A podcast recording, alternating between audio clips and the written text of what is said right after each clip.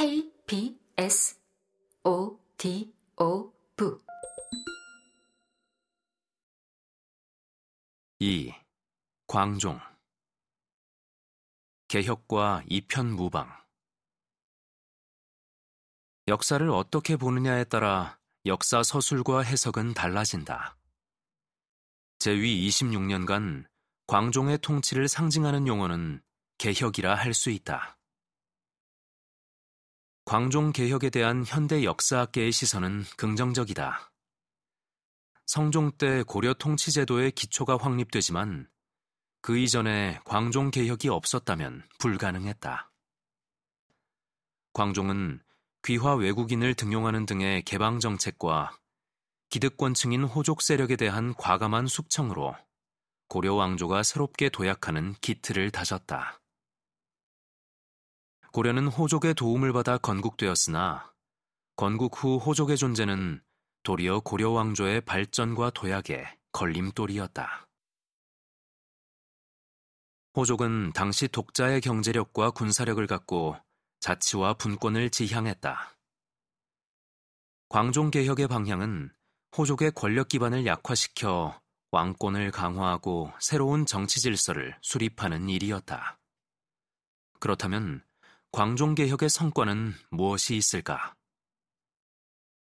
그에 대해 광종 당대부터 현대에 이르기까지 호족 숙청, 과거제 실시, 불교계 재편, 귀화인 등용 등 다양한 논의가 있었다. 특히 친소와 귀천을 가리지 않는 인재 등용, 즉 이편무방을 광종개혁의 키워드로 본 조선 후기 역사가 수산 이종휘의 평가가 매우 독특하면서 새롭다. 그의 평가는 광종 개혁을 긍정적으로 바라보는 하나의 계기가 되었다. 이종휘의 시선에 주목하는 이유가 바로 여기에 있다.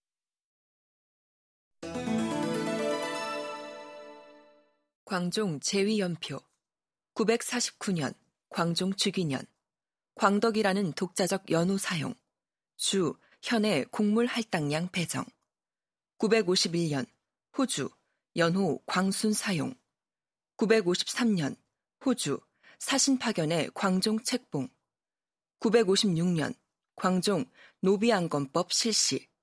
호주 사람 쌍기 발탁. 958년 광종 쌍기의 건의에 따라 과거제 시행.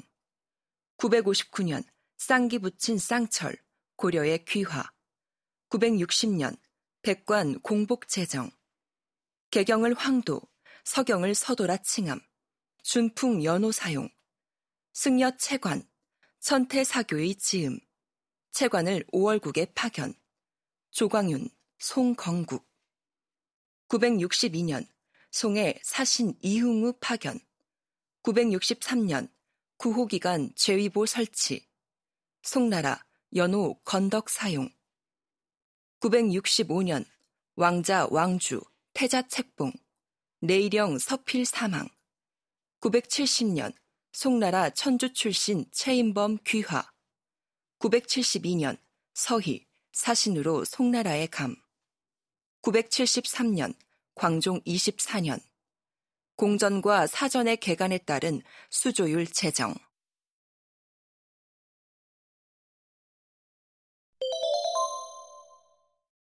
광종에 대한 상반된 시선.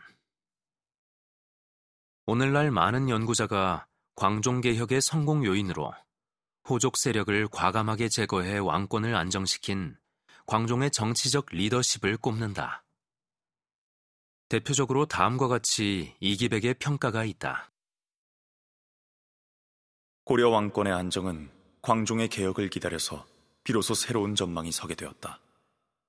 그 첫 착수가 노비 안검의 실시였다. 광종 7년 956년. 호족 세력의 증대를 억제하기 위해서는 노비의 수를 감소시킬 필요가 있었다. 이 목적을 위하여 본래 양인이던 자를 조사하여 방량케 한 것이 노비의 안검이었다.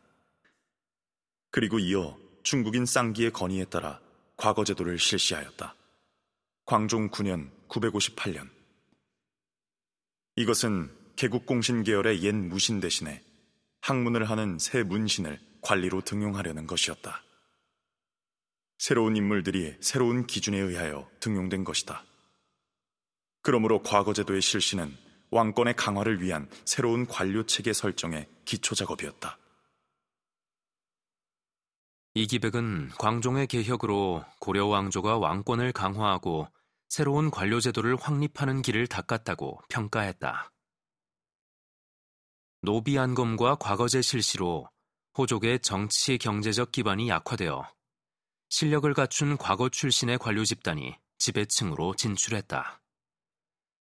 이로 인해 호족 중심의 정치 질서 대신 왕과 왕을 보좌하는 관료 집단을 중심으로 한 새로운 정치 질서가 수립되었다는 것이다.